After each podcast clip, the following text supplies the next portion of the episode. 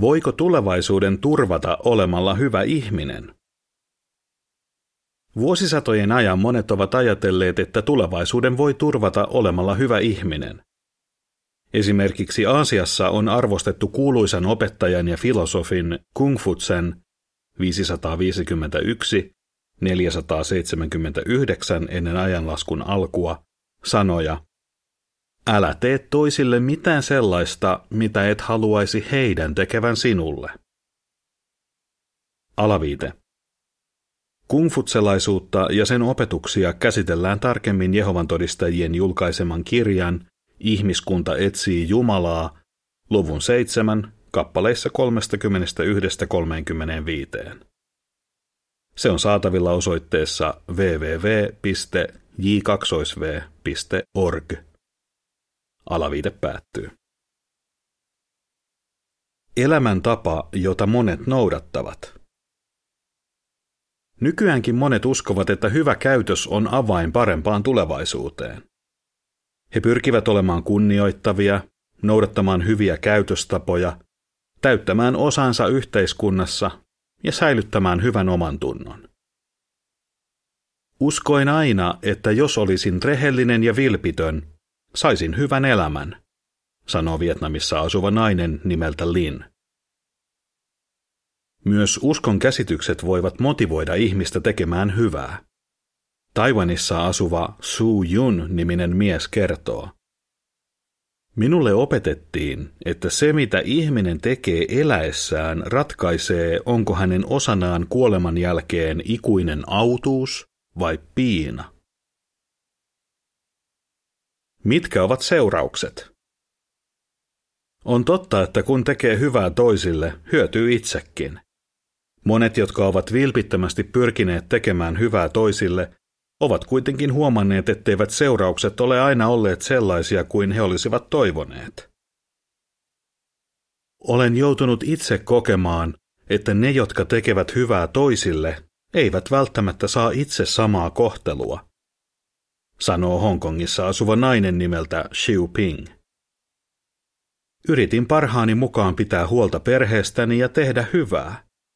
Silti avioliittoni hajosi ja mieheni hylkäsi minut ja poikamme. Monet ovat todenneet, että uskonto ei aina tee ihmisistä parempia. Liityin erääseen uskonnolliseen järjestöön ja minusta tuli nuorisotoiminnan ohjaaja, sanoo Japanissa asuva Etsuko-niminen nainen. Järkytyin, kun näin uskontooni kuuluvien ihmisten löyhän moraalin, valtataistelut ja epärehellisen varojen käytön.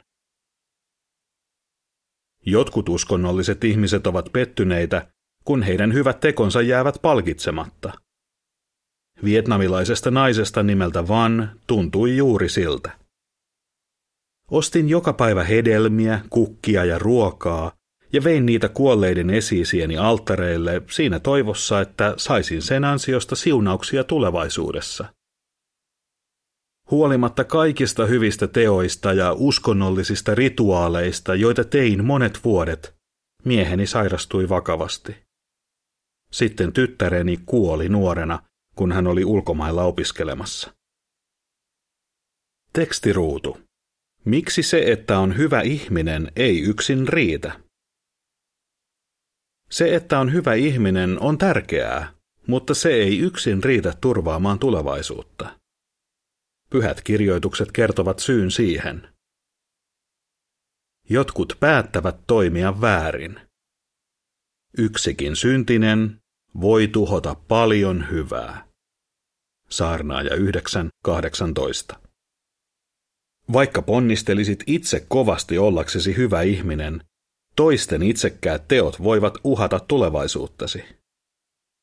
Esimerkiksi pandemian aikana saatat noudattaa tarkasti viranomaisten ohjeita ja välttää lähikontaktia muihin ihmisiin.